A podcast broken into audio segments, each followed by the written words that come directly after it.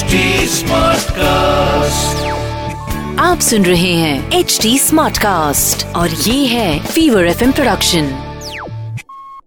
बोलो साई साई राम, बोलो जय जय शिरडी धाम।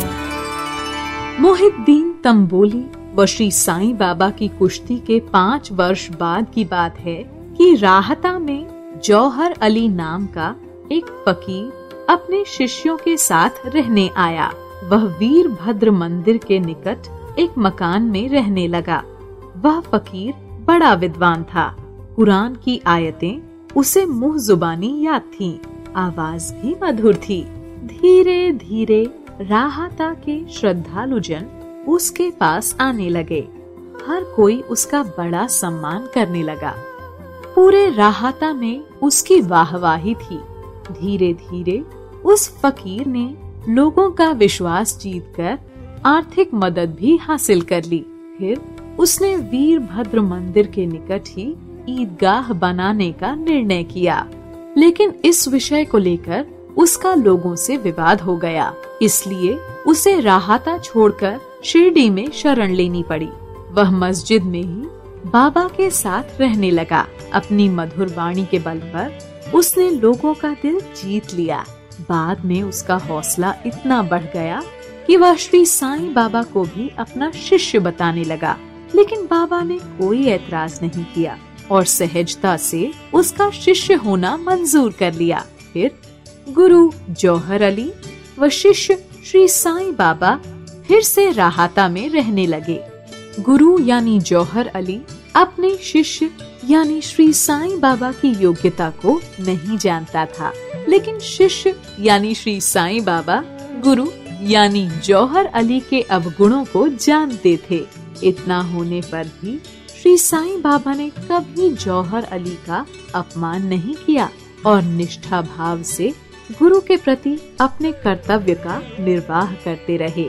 जब कभी इच्छा होती तो गुरु शिष्य शिरडी भी आया करते थे, लेकिन उनका आवास राहाता में ही था।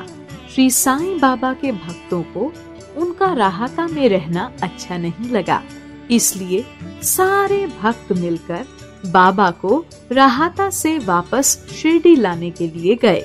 साईं भक्तों की श्री साईं बाबा से भेंट ईदगाह के निकट हुई।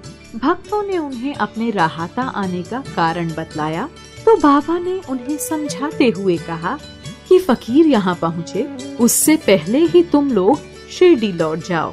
लेकिन जब वार्तालाप हो रहा था तभी वह फकीर वहाँ आ पहुँचा। जब उसे पता चला कि वे लोग उसके शिष्य को ले जाने के लिए आए हैं तो वह आग बबूला हो गया। दोनों पक्षों में काफी विवाद होने के बाद आखिर निष्कर्ष यह निकला कि गुरु शिष्य दोनों ही शिरडी में रहें, इसलिए वे दोनों शिरडी में रहने लगे। कुछ दिन बीत गए, तब एक दिन देवी दास ने गुरु जौहर अली की परीक्षा ली तो उसने अनेक दोष पाए। देवी दास श्री साईं बाबा के चांद पाटिल के साले के लड़के की बारात में शिरडी आने से भी बारह वर्ष पूर्व शिरडी आए थे। उस समय उनकी आयु दस बारह वर्ष रही होगी और वे हनुमान मंदिर में रहते थे। वे सुंदर व बुद्धिमान थे। एक प्रकार से वे ज्ञान व त्याग की साक्षात मूर्ति ही थे। तात्या कोते, काशीनाथ व अन्य कई लोग उन्हें गुरु की भांति मानते थे।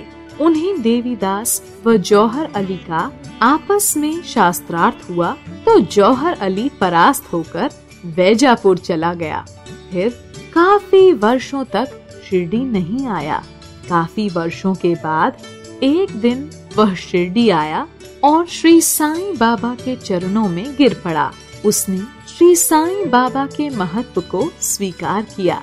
अब उसका यह भ्रम दूर हो गया था कि वह स्वयं गुरु है और श्री साईं बाबा शिष्य। बाद में उसको काफी पश्चाताप हुआ। ओम साई नमो नमः। बोलो साई साई राम, बोलो जय जय शिरडी धाम। आप सुन रहे हैं एच डी स्मार्ट कास्ट और ये था फीवर एफ एम प्रोडक्शन।